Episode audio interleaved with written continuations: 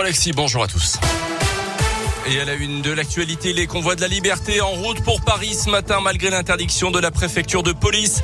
Ses opposants aux restrictions sanitaires qui dénoncent également notamment la hausse des prix de l'énergie en ce moment vont rallier les abords de la capitale dès ce soir. Les premiers véhicules de ce mouvement inspiré du Canada sont partis mercredi avec des passages chez nous, notamment dans l'agglomération clermontoise depuis un cortège de Montpellier.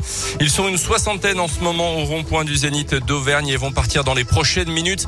Le ministre de l'Intérieur a d'ores et déjà assuré qu'il n'y aurait pas de blocage de la circulation à Paris ce week-end. Un dispositif spécial des forces de l'ordre est prévu.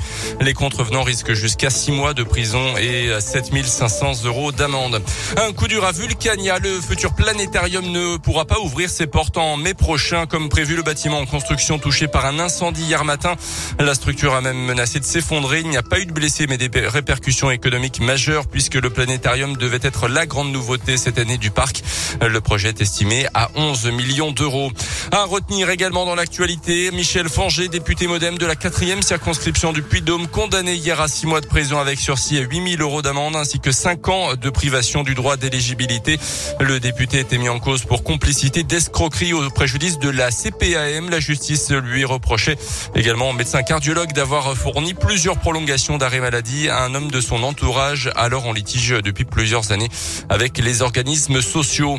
Peut-être une avancée dans l'affaire de la disparition de Delphine Jubilard dans le sud-ouest. Des traces de sang ont été découvertes dans la voiture d'un voisin de Cédric Jubilard, le mari de la victime et principal suspect. Des analyses doivent désormais déterminer s'il s'agit du sang de l'infirmière disparue depuis plus d'un an. Auvergne-Rhône-Alpes, terrain de jeu des stars du cyclisme. Le parcours de la 74e édition du Critérium du Dauphiné a été officialisé hier. La troisième étape se terminera à l'issue d'une belle montée sur les hauteurs de la station de Chastret-Sancy.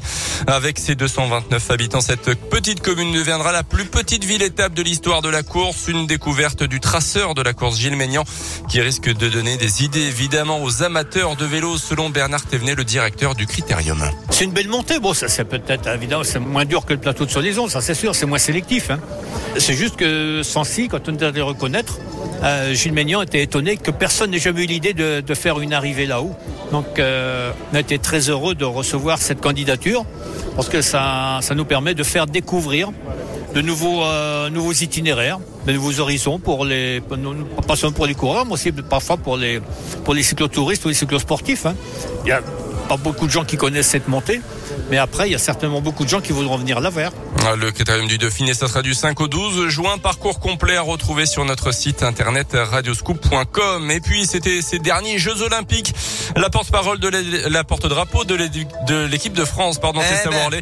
annonce ce matin qu'elle vient disputer sa dernière course olympique en individuel. Elle sera au départ de l'épreuve par équipe. La skieuse, seulement 19e cette nuit du Super G à Pékin. Première française qui termine 11e. Toujours pas de médaille pour les Bleus dans ces euh, JO. Toujours pas de 7e médaille plutôt. Il y a du ski de fond en ce moment. Trois Français engagés sur le 15 km et puis à 10 heures. Le biathlon, quatre Françaises sur le sprint. Cette fois-ci. Déjà, on est en week-end aussi. Voilà, c'est vrai, c'est vrai. C'est.